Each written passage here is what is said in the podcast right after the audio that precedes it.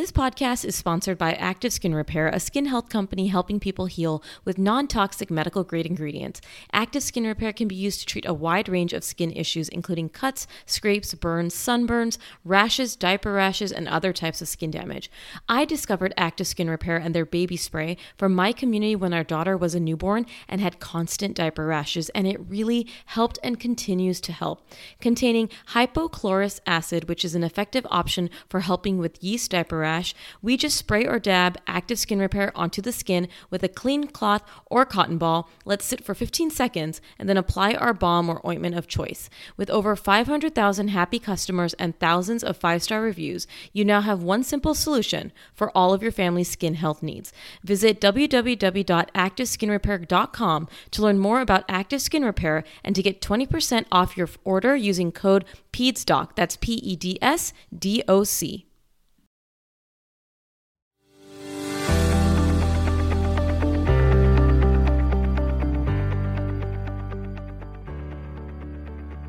Welcome to the Peds Doc Talk podcast. I am so excited to have the following guest, one of my favorite Instagram accounts and podcast, the Unbiased Science Podcast. The host of this podcast is here today, Dr. Andrea Love, who has a PhD in immunology and microbiology, and Dr. Jess Steier, who has a doctorate of public health. They are both joining me to talk about how social media has harmed public health and just health in general. Thank you so much for joining me today. We are so excited. Thank you for having us. Thank you, Mona, for having us. We love your podcast too.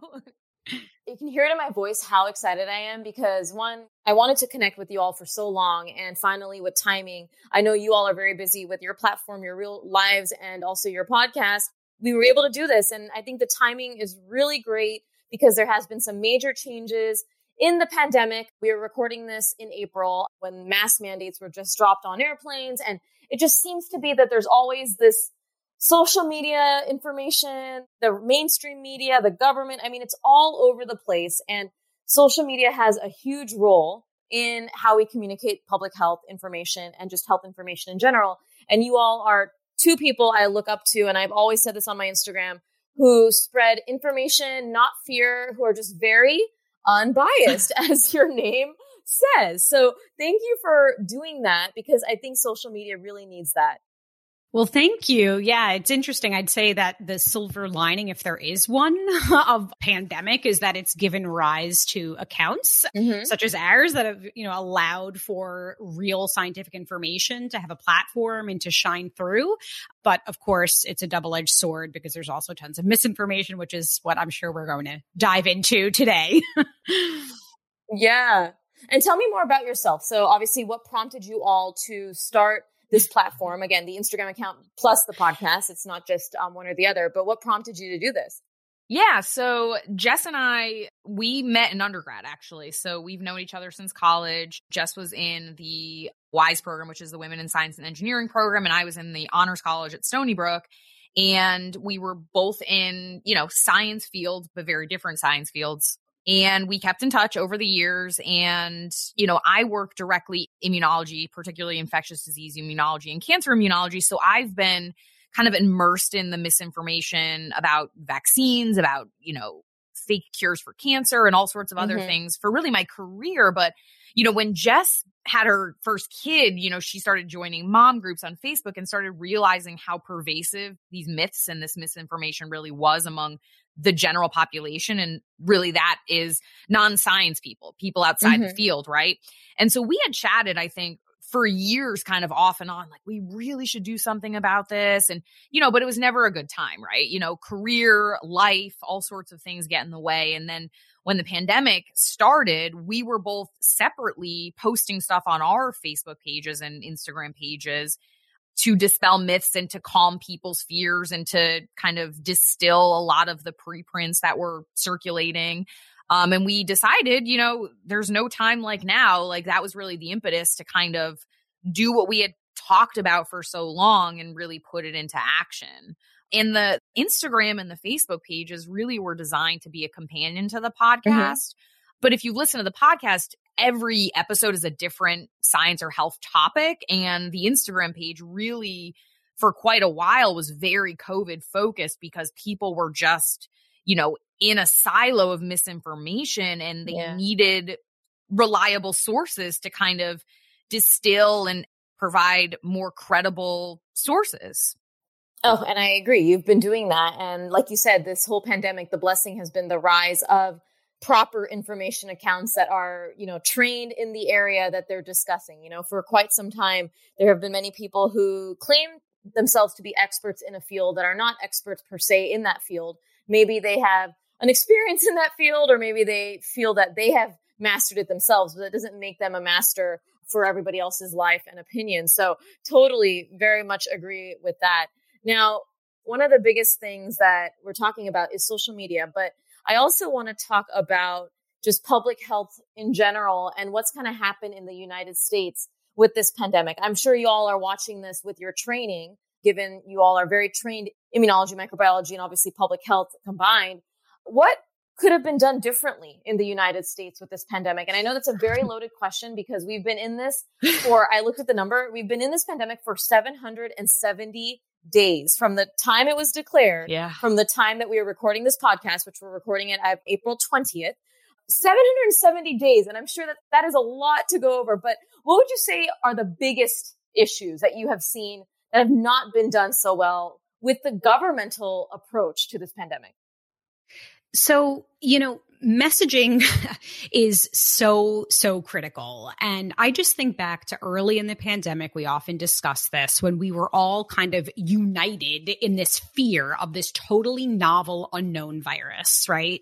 And then very quickly, as with most things, it got very politicized. So, you know, it became a very polarizing issue and it wasn't like, we the people versus the virus, right. You know, it became we the people versus we the people, you know, and it was a nightmare. But I don't want to comment on the political approach necessarily. I do think that had there been a more unifying approach to the messaging and that whole, you know, we're in this together, that would have helped. But, you know, I don't envy the position that the CDC is in because they have a lot of balancing interests. You know, they have to evaluate the science. They have to put out evidence-based recommendations and policies, but they're fighting against a lot of competing interests, a lot of non-believers, disbelievers, a lot of people who are very frustrated with mitigation measures. And so, you know, I think back to, when was it, a few months ago, Andrea, when they revamped the guidance on what to do if you have COVID and how long you should quarantine and all that. They came out and they recommended 5 days. Remember that whole thing? And then a lot of people were really up in arms about that recommendation because really, if you look at the data, you know, we were saying it should really be a minimum of 7 days. But anyway, so I think that the CDC, not to pick on them, I think they could have done a better job, you know, from a PR perspective with their messaging and their, you know, I don't want to say transparency, but with their scientific communication. I think it fell on so many of us, you know, the three of us who are on this podcast right now are three of many people who sort of emerged as scientific communicators in response to some of the what's lacking in our government scientific communication. So, yeah. Well, I'm going to add to that because, you know, and I know Jess and I don't necessarily share identical political beliefs or, you know, approaches to kind of, you know, politics, but I think it's fair to say that of the countries that were hit very hard with COVID, aside from, you know, the lack of a concerted, you know, coordinated message, it was very politicized and very polarizing depending on which political party you belong to. And that's something that we didn't necessarily see in other countries that have bipartisan legislatures. So, for example, Australia is actually run by a pretty conservative government, yet they had a very different approach to our conservative government that happened to be in place when the pandemic hit the US. And so by highly politicizing the severity of the pandemic in the first place and actually politicizing non-pharmaceutical interventions like masks, that made it that much more challenging for public health organizations like the CDC to be effective messengers, on top of the fact that many of the figureheads for those organizations that are part of the government are political appointees. So, you know, we have, I think, too much political interference with science and public health in this country. And that's certainly a systemic issue that I think needs to be addressed and needs to be overhauled. But that certainly made the challenge of combating the pandemic worse, and still to this day, even though, you know, those in positions of authority have changed, we're still seeing a lot of the headbutting and the roadblocks that we encountered very early on. Oh, absolutely. And I love that you're bringing up that, you know, there's different political views, but in a public health emergency crisis, you know, politics really don't have a place because it's public health. It's just something that is science, evidence-based. And I know a lot of the thing that parents and, you know, people listening probably are now realizing, but was hard at the beginning, is a lot of the back and forth with wear masks, don't wear masks. And a lot of the information that was sent out, a lot of the times the messaging was not clear, but also there was no messaging that said, here's what we know and here's what we don't know. Because I think in a public health crisis and a pandemic, we have to be honest with ourselves that there are some things that we do not know. But sometimes parents would be left like wondering, well, what does this mean? What am I supposed to do? And I had to be honest and say, look, we don't know at this point what this means or X, Y, and Z. All we know is what we know on this day at this current moment. So that's what we have to kind of take and run with.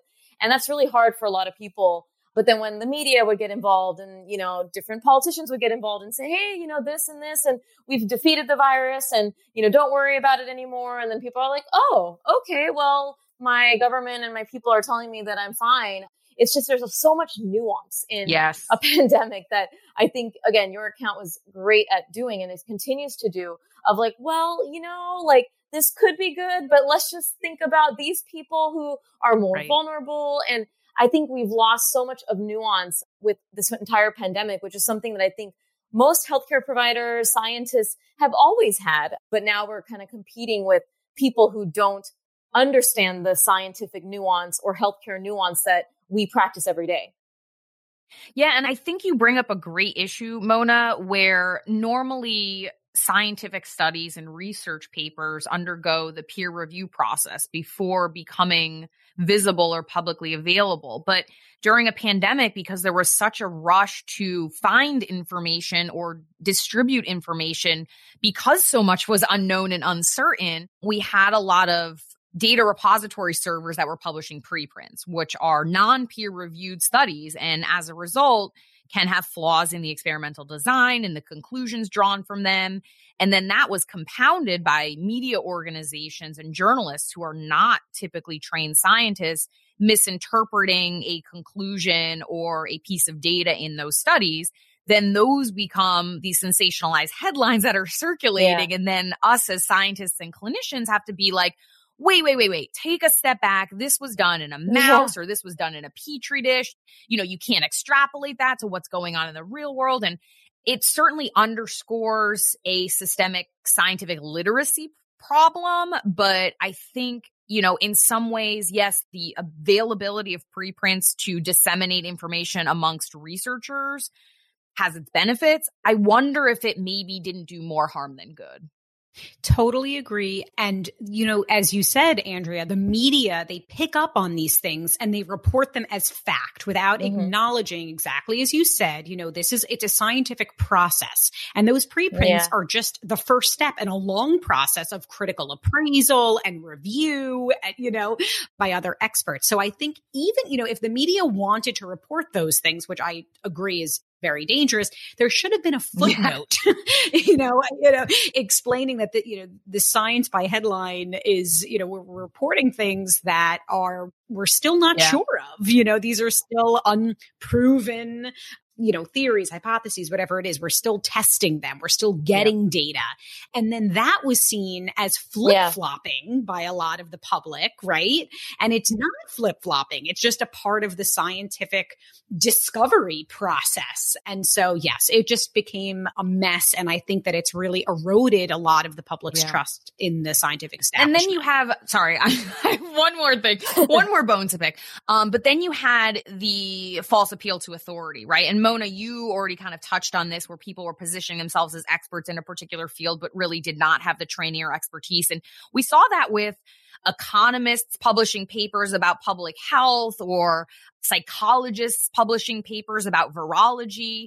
And again, the average person doesn't know that when they read a study, they have to go and verify that the credentials are appropriate for the person publishing the study.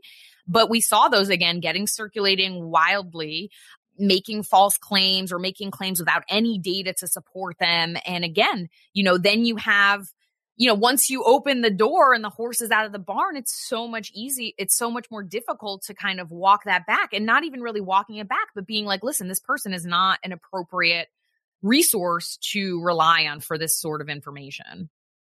As a pediatrician, mom, and podcaster, I want to share with you a podcast I recently discovered. It's called Understood Explains, and this season of the show is hosted by teacher and special education expert Juliana Urtube, and it's all about how to navigate individual education plans, also known as IEPs. The latest season of Understood Explains covers topics like how to tell if your child needs an IEP, and it busts common myths about special education. I listened to an episode called The Difference Between IEPs and 504 plans, and I learned so much that I honestly didn't know before. I now feel I can better explain these to my patients and their families and better support them in their neurodiversity journey. Navigating ADHD, dyslexia, and other learning and thinking differences can be confusing, and this podcast helps to validate these struggles and provide actionable tips that are useful for parents, teachers, and clinicians. To listen to Understood Explains, search for Understood Explains in your podcast app. That's Understood Explains.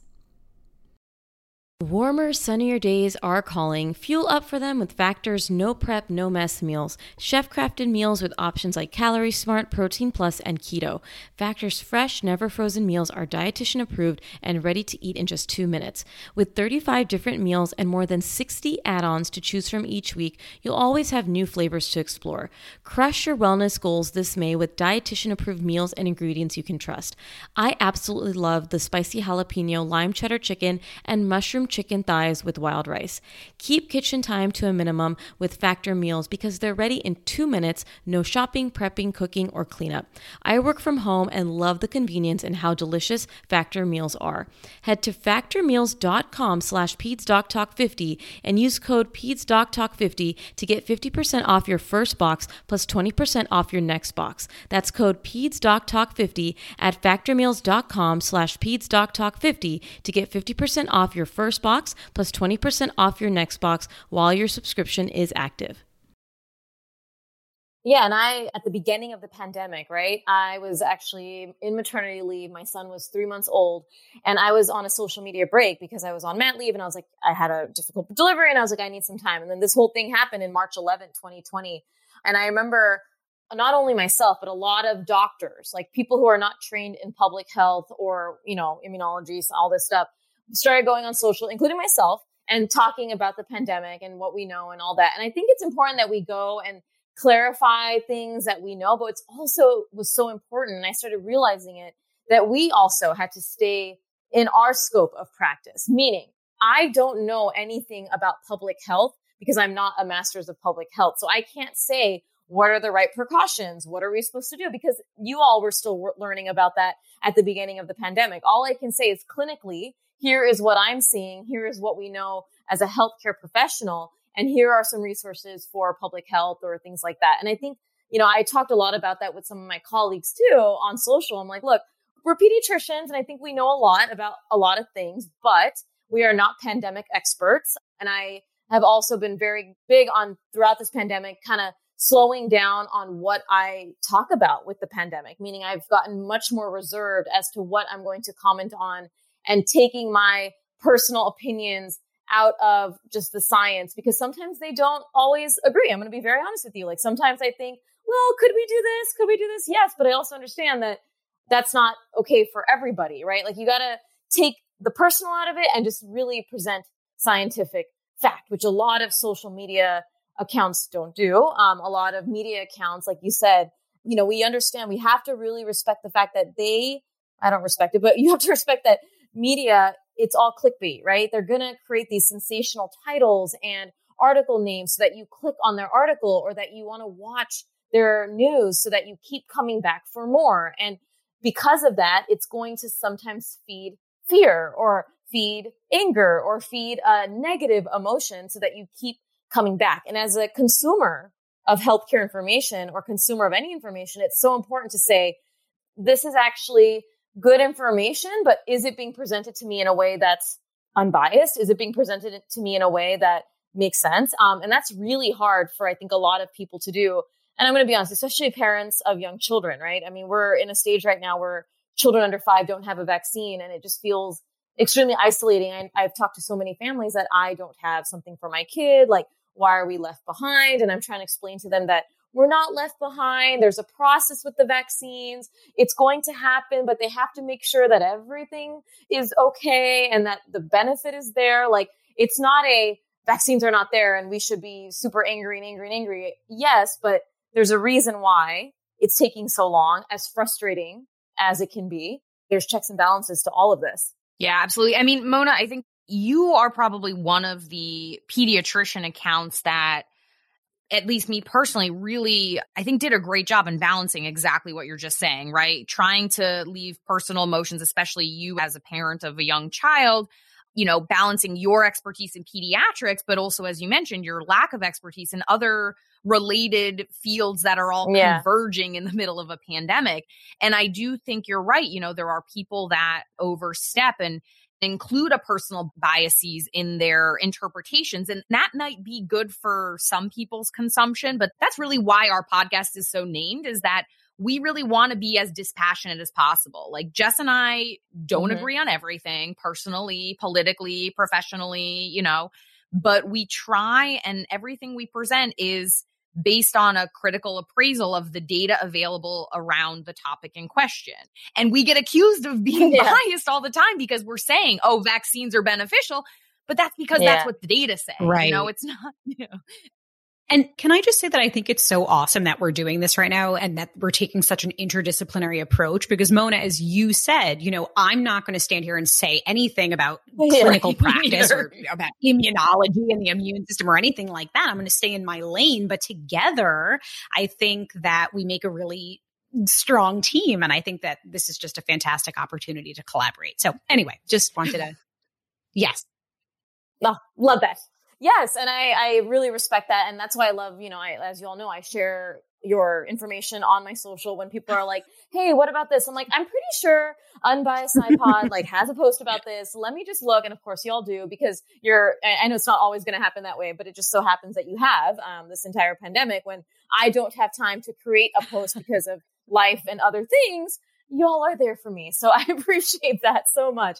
But, you know, the next thing I wanted to talk about, which was also the purpose of this episode, was there's a difference between misinformation and disinformation. Obviously similar, but a little bit of nuance there. But I think it's important. And defining those terms, but also how has social media played a role in those things for you all from what you've seen?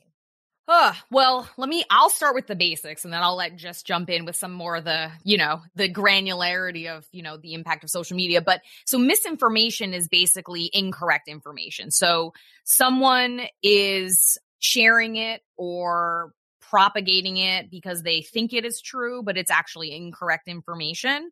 Whereas disinformation is that, but someone is sharing it with intent. So they are using it to deliberately mislead, or they are knowingly sharing it, even though they know it's deceptive.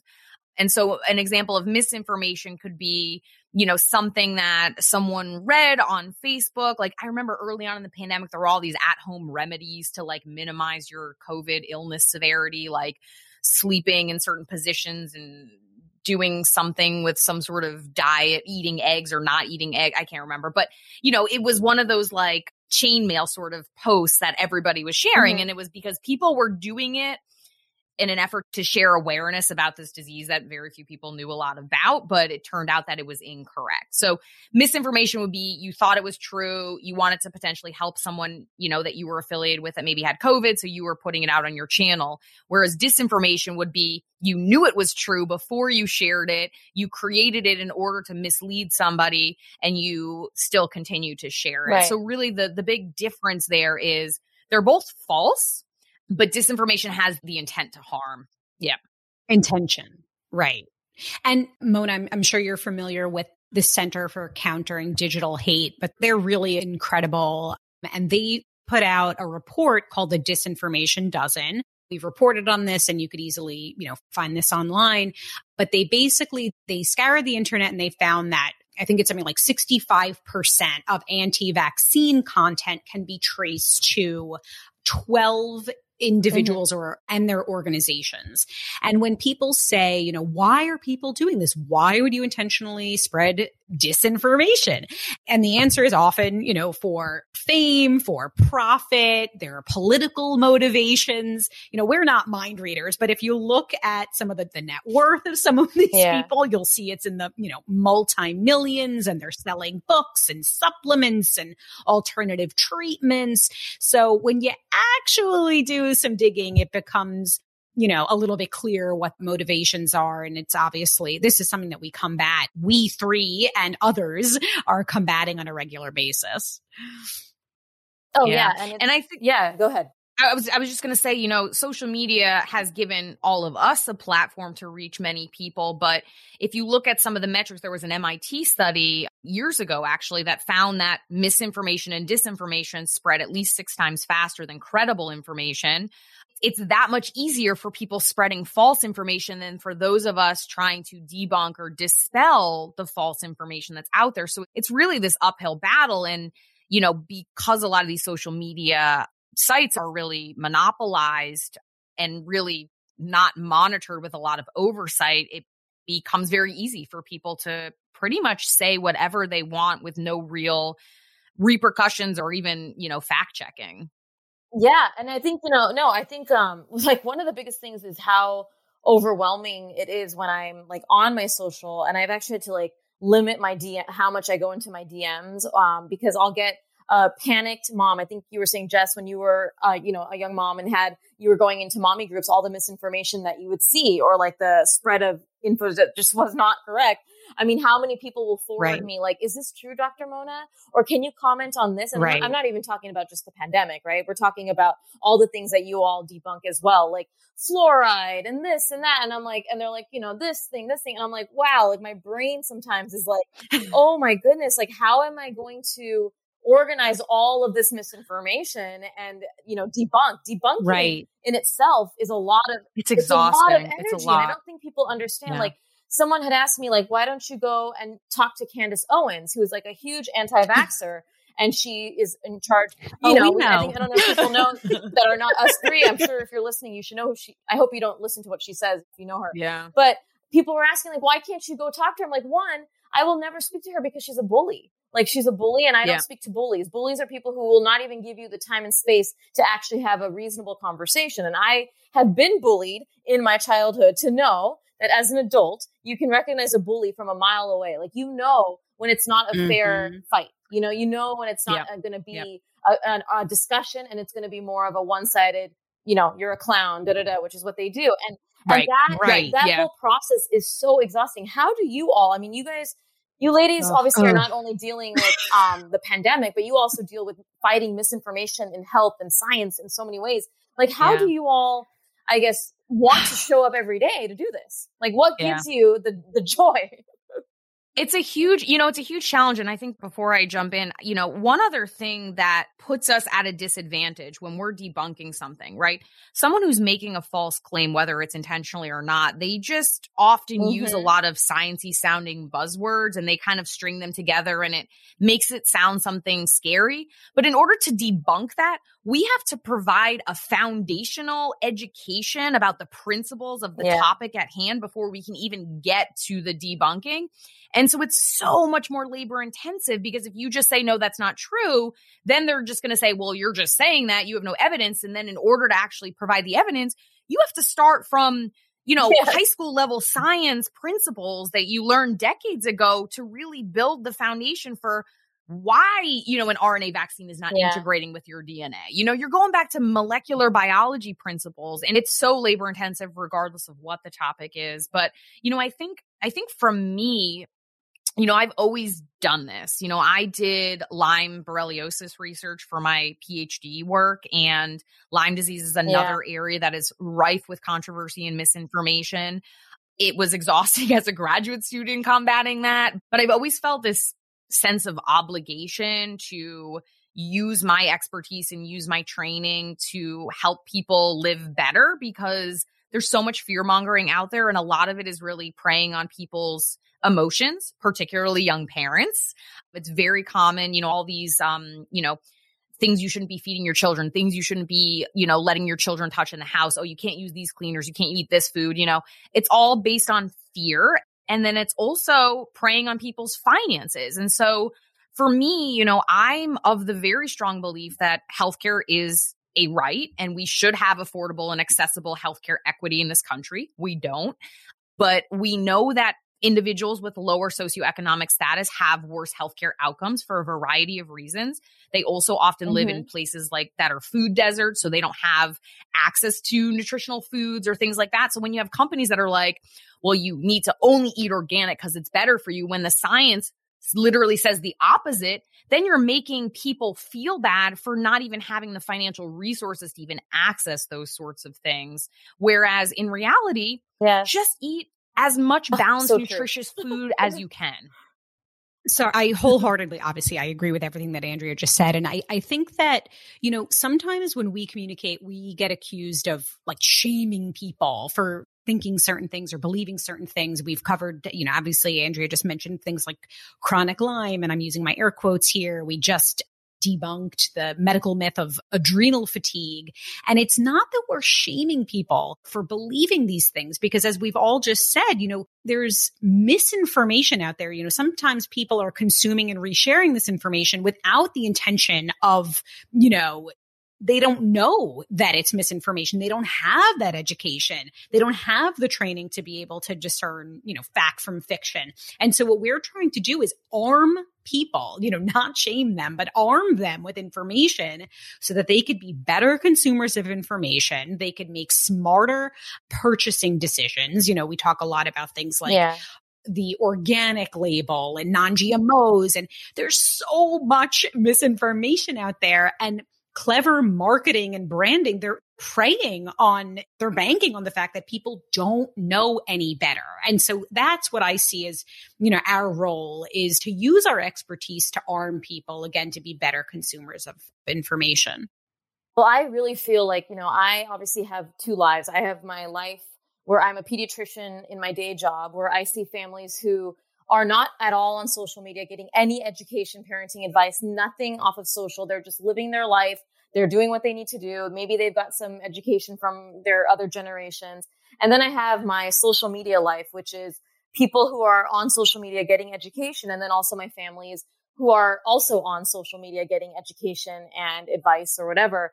And I notice that the ones that are not on social are actually much happier, because they're not so bogged down with the overload of information and the people saying, you need this and you must have, and don't do this and don't do this. And they're just almost sort of just living. And you would assume that, well, those people are not in the know, they are not up to date. And actually they are, they just know that this is what I'm going to do. This is what my resources are for my family. This is what my information that I know. And I'm going to keep my kids safe and serve them this food and not worry so much about what another person is doing or saying. And in many ways, if you can consume information that way and say, I want to learn, but I also know that I need to make the choices that are best for my family, but I want to learn what are best practices, for safety and for health and for food and all of that, but not get into the marketing or the social media fear mongering, because it is so, like we said, exhausting.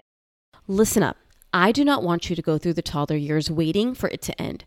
I don't want you to go through the toddler years feeling dread about when the next tantrum will come. If you have a kiddo 1 to 4, check out my Toddlers and Tantrums course. This course contains modules on understanding toddler development and why they are the way that they are, understanding why tantrums may happen, mantras to get you through difficult moments with your toddler, including topics surrounding understanding discipline, boundaries, consequences, time-ins and time-outs, how to teach emotional intelligence and coping skills, and common toddler parenting concerns like whining, brushing battles, bedtime battles, hitting, and so much more. This course presents scenarios and scripts to help guide you on many parenting situations in the toddler years and even beyond. Visit PedsDocTalk.com to learn more about my paid and free resources, including the Toddlers and Tantrums course. Are you tired of searching Google and ending up in a rabbit hole at 2 a.m. thinking that you're ruining your kid? Stop and visit PedsDocTalk.com. My website is your new Google with a search feature to search all content that I have that is free or available by purchase. And let me tell you, there are a lot of free goodies there, like free printable PDFs for how to handle a choking incident to milestones to monitor in your kid. My website provides information regarding the health and development of your child, including parenting and sleep. My goal is that you stop those middle-of-the-night searches that lead you nowhere but into the land of anxiety. My goal is to guide you to be the confident and calm parent I know that you are. Make sure to visit PedsDocTalk.com and use the magnifying glass to search.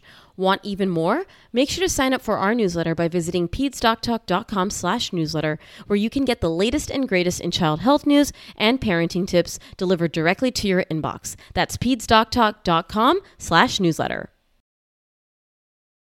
It's funny because we're all science-minded, right? And I feel like I am living a very happy life with my child, but I worry so much about the families that feel like they don't have the science background and they feel like, well, I need to do this, that, or the other, or my kid's not going to be healthy or grow up not loved or grow up not safe. And I'm like, no. Like, I need to debunk all this for you because it's not like that. Like, it's just, there's so much out there on you must, or you must, and this is it, and this is it. But let's just kind of, you know, that terminology of you must, and this is how it's going to be, can be very draining for, I think, many people.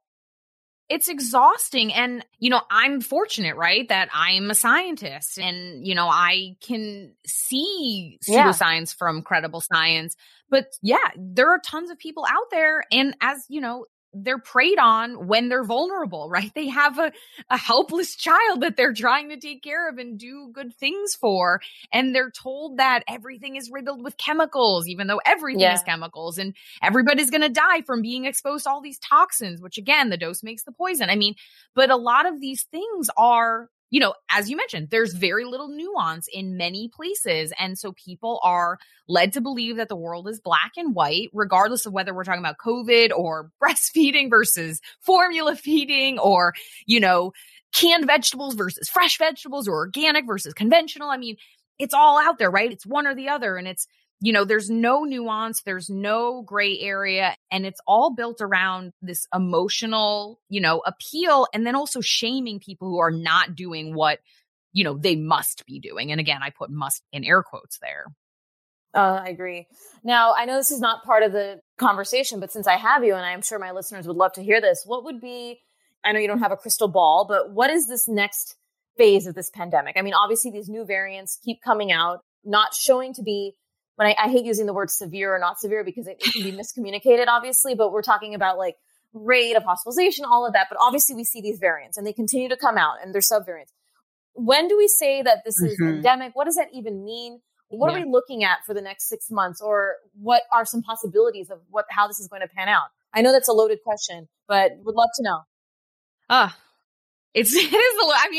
So, you know, a lot of people misinterpret what endemic means. So endemic basically means a disease that is present at a definable rate. And so that is going to be a situation where we're not seeing surges or spikes in case numbers or hospitalizations or deaths. So it's a relatively stable rate of illness, rate of hospitalization, rate of death, you know? So endemic doesn't mean that it's milder or less harmful. It just means that we can predict the patterns of illness better. And so there's a lot of endemic diseases in human populations, seasonal flu, you know, HIV, measles, chickenpox, etc. And many are controllable, or at least partially controllable, through vaccination. So that is going to become, you know, a part of the mitigation as we move into endemicity. Now, we're not there yet because we are still seeing surges, recent wastewater surveillance, which is really one of the more accurate ways, I think, to monitor viral spread around the country, since so many people are at home testing and we're really underreporting cases now, are showing surges across many places in the U.S. But I think the next 6 months are really going to be telling, because we're going to have additional tools in the toolkit. We're going to have more access and availability of antivirals, which have some very convincing data that they are effective if taken early in illness, such as Paxlovid. I think once we have a vaccine available for kids under 5, we're going to be in a better position, because of course, they're still completely unprotected, especially those under two, because they can't even wear masks. You know, I think coupling vaccination with key non-pharmaceutical interventions like masking in particular instances, that's going to be also a tool in the toolkit. But, you know, a lot of people have kind of given up, right? As you said, it's, you know, 700, I can't remember, 780 something days, 770 days. It's a long time, right? People are exhausted. We get it. It's hard. You know, we have to adopt a risk mitigation approach or risk tolerance-based approach. You know, we know zero COVID is never going to play out in the U.S. and it never was going to play out in the U.S. But I think the rate of the emergence and spread of these new variants is all dependent on how freely we let the virus spread, right? Because these variants emerge as a result of random mutations. And the random mutations that are beneficial to the virus are the ones that are going to stick in the viral population. It's just evolution.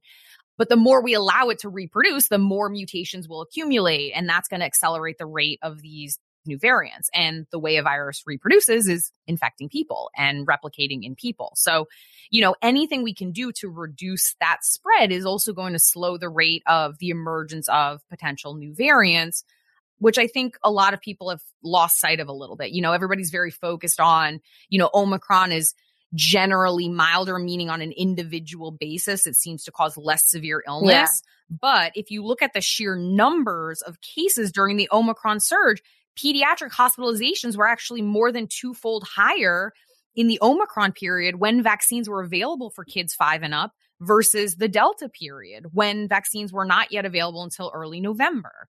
And so, you know, maybe on a person by person basis, it might cause generally milder illness. On a population level, it's still a huge public health burden. So obviously, Andrea, that was a super comprehensive answer, but I would just chime in and say that I think that there's a lot of people don't understand that it's not like a flip is going to get switched and we're suddenly going to be in an endemic phase of this, right? And that even within the scientific community, there's some disagreement about when things are going to be considered endemic. There's no set threshold. Like some people want to see, I think it's under 200 cases per 100,000 or something like that. But there's no number that's going to say, okay, now we're endemic. It's really more about the predictability. So like with the flu, we can kind of predict when we're going to have waves and spikes, right? And right now we're just not there because of with COVID, because we can't really predict what's going to happen with these new variants. So as Andrea said, you know, endemic means that we know that it's always going to be present at some baseline level. We're not thinking that we're ever going to be able to eradicate this. It just comes down to, you know, surges and the unpredictability of COVID. And we're still in that unpredictable phase, which means that I, as a public health scientist, am not comfortable saying that it's endemic. You know, cases are on the rise. We have new variants emerging. We're just not there yet. Well, thank you so much for saying that part about the switch, because I feel like a lot of people, then we're talking about the fact that we don't have a vaccine for kids under 5. And my son is 2.5 or almost 2.5.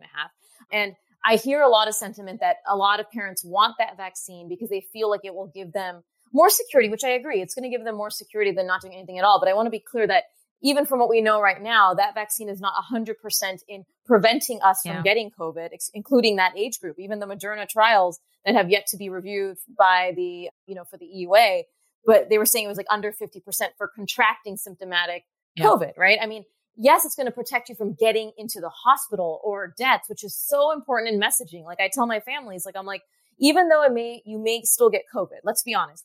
A lot of us got COVID during the Omicron surge, right? Even if we were vaccinated. Even if you get COVID, the messaging should be that if you have the vaccine, you're going to have a less likelihood of being hospitalized or obviously dying of complications. I mean, that is what's so important. And it's not a switch. I mean, I think parents are holding out for the switch. You know, they think it's going to be a switch. And I want to explain, and I'm happy you did that, it's going to be a tool in the tool belt, right? Of course, we want that vaccine so that maybe you'll feel more comfortable in assessing your risk a little bit differently. Maybe I want my children under 5, my patients under 5 who have more chronic medical conditions to have access to a vaccine, you know, but it is such a multifactorial, like dimensional, you know, protection thing. It's the masking, it's the vaccines. It's, you know, like you had said, you know, deciding to mask in certain situations, right? Like I'm not going to indoor crowded concerts because I don't feel comfortable, but I do go to the library. I do go to, Ryan wants to go to a gymnastics class. I'm not worried about that, but that's a risk assessment that I've done. Right. So it is a lot of mental gymnastics that I know a lot of parents and people listening have been doing for 770 days or longer. But it is important to make those decisions and also listen to the right people like Andrea and Jess and myself, but people who are trying to help you out. We don't want to see you sick. We don't want to see you full of anxiety and stress, but we also want you to feel informed so that you can make the best. And I think, Moda, you bring up a great point because as Jess said, it's not a switch. It's going to be a gradual switch into endemicity from a public health point of view and an infectious disease point of view. There are going to be some people that are, more cautious still, even at that phase and less cautious, same as we're seeing right now in the pandemic phase or in the more acute phase. But yeah, we need multiple layers of mitigation and everybody's, we're trying to balance like realism with pragmatism, right? We know people are they're not going to stay cooped up for 2 years, right? They want to go do some things that they used to do before the pandemic. So, you have to balance if you take a risk in one situation, like you mentioned, bringing Ryan to gymnastics, then you avoid a risk in another situation. Like you don't go to a concert. Yes. So like, I'm not dining indoors, but I'm going to the lab and I'm working, right? And I did get COVID and I'm vaccinated and boosted and I had symptomatic illness and it was not it was not fun. It wasn't severe illness. It would be classified as mild illness. But, people that diminish the severity of it, in a way to persuade people against not getting vaccinated, I can't imagine how much worse it would have been if I was not vaccinated. And I think, getting that nuance across, like, yes, vaccines will reduce your likelihood of getting infected, but not prevent it outright. But then if you do get infected because you have T-cell and B-cell memory immunity, your illness severity will be milder. You'll be at much lower risk of getting hospitalized, and you'll certainly be much lower risk of dying from this. And I think we have to be really clear with, the multiple layers of protection in the scope of disease severity that the vaccines really offer. Andrea and Jess, thank you so much for this. I'm so excited. And obviously I love my podcast because I get to talk to people who are so passionate about what they do. And obviously I can sense it, and I could talk to you forever and ever about this topic and what your thoughts are on the pandemic and so many other things. But really, I wanted to thank you all. I will have to have, it was Andrea who did the Lyme research, right? Yes. Yes. I will have to have you on because Lyme disease is also something obviously big in the pediatric world. Very big. I would love to have you on, but there's so many overlap of our content that I can't wait to discuss with you all more. Where can everyone find you in terms of the podcast and Instagram account? And I'm going to be putting that on my show notes also. Thank you. So we are on every major podcast platform. So Apple Podcasts, Spotify, Stitcher, all of those things. So we're on there as the Unbiased Science Podcast. You can follow us on Instagram at unbiasedscipod. We're also on Twitter and Facebook and LinkedIn and all the places. And what am I forgetting, Andrea? Anything else? Oh, our website is www.unbiasedscipod.com. And we have our searchable database. So if you're ever looking for a specific post on a given topic, you can actually type in a keyword there. So like Mona, even if you're looking for something about COVID, you can type it on the website. It'll pop up with the actual link to the post, but all of the sources that we use to collate the data for the post as well. And then of course, you can even access our podcast episodes directly on the website. Wonderful. And again, thank you so much. I'm going to be putting all of this on the show notes, everyone. And please give them a follow and listen to their information on their podcast. Again, you have to use their database because if you are hearing some misinformation about X, Y, and Z, please go to the experts. And I will absolutely vouch that these two are experts in their field. And I love learning from them too. Thanks again for joining me today. Thanks so much, Mona. This was awesome. Thanks so much for having us. It was so much fun. Thank you for tuning in for this week's episode. As always, please leave a review. Share this episode with a friend. Share it on your social media. Make sure to follow me at Peds Doc Talk on Instagram and subscribe to my YouTube channel, Peds Doc Talk TV. We'll talk to you soon.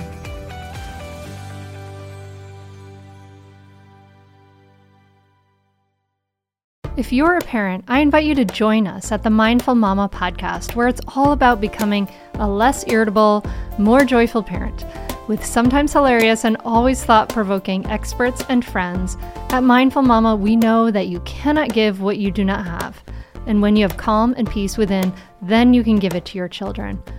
I'm Hunter Clark Fields, and I can't wait to see you there. Listen in to the Mindful Mama podcast.